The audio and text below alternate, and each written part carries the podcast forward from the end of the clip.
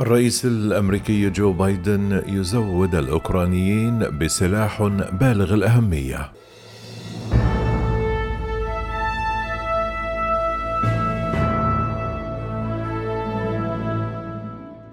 أكد الرئيس الأمريكي جو بايدن أنه سيرسل أنظمة صواريخ أكثر تقدما إلى كييف وهو سلاح بالغ الأهمية يطالب به القادة الأوكرانيون وهم يكافحون لإعاقة التقدم الروسي في منطقة دونباس تعد أنظمة الصواريخ المدفعية متوسطة المدى عالية الحركة جزءا من مدفعية جديدة بقيمة 700 مليون دولار من المساعدات الأمنية لأوكرانيا من الولايات المتحدة والتي ستشمل طائرات هليكوبتر وأنظمة أسلحة مضادة للدبابات ومركبات تكتيكية وقطع غيار وغير ذلك وفقا لاثنين من الإدارات العليا سوف يتم الكشف عن حزمة الأسلحة رسميا يوم الأربعاء في مقال ضيف في صحيفة صحيفة نيويورك تايمز.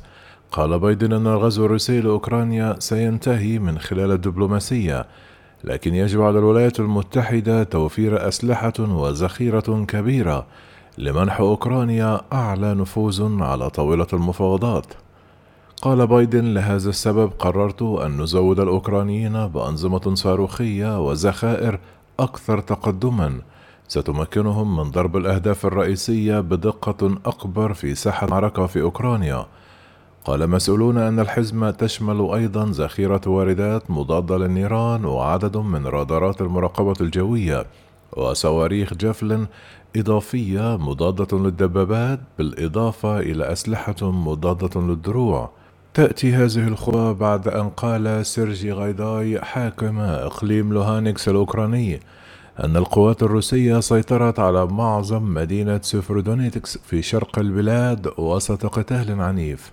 كما طلب من السكان البقاء في الملاجئ بعد أن قامت القوات الروسية بقصف خزان حامض النتريك مما يهدد بإطلاق أبخرة سامة. وقال رئيس بلدية المدينة أولكسندر ستريوك أن القصف المدفعي يهدد حياة آلاف المدنيين الذين ما زالوا يحتمون في المدينة المدمرة مع استحالة عمليات الإجلاء. قال إن القتال في الشوارع مستمر مضيفا إلى أن الوضع خطير للغاية والمدينة تتعرض إلى التدمير بلا رحمة كتلة تلو الأخرى.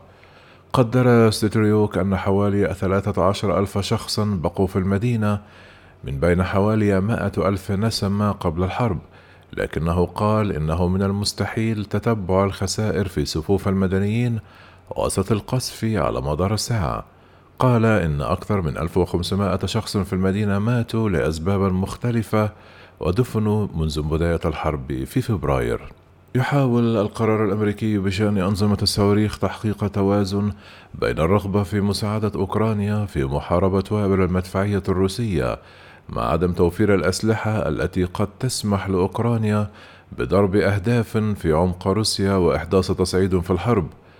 قال الرئيس الأمريكي بايدن يوم الاثنين إن الولايات المتحدة لن ترسل إلى أوكرانيا أنظمة صاروخية يمكنها ضرب روسيا.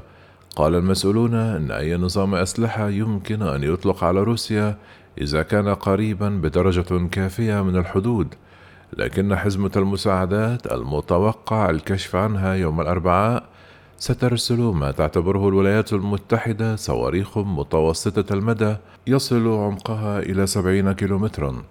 طمأن الأوكرانيون المسؤولون الأمريكيون بأنهم لن يطلقوا صواريخ على الأراضي الروسية وفقا لمسؤولين كبار بالإدارة.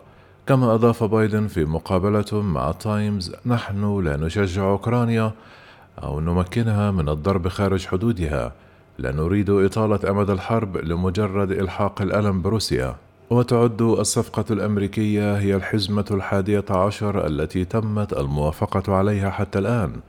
وستكون أول من يستفيد من أربعون مليار دولار من المساعدات الأمنية والاقتصادية التي أقرها الكونغرس مؤخرا. سوف تكون أنظمة الصواريخ جزءا من سلطة البنتاغون. لذلك ستشمل أخذ أسلحة من المخزون الأمريكي وإدخالها إلى أوكرانيا بسرعة.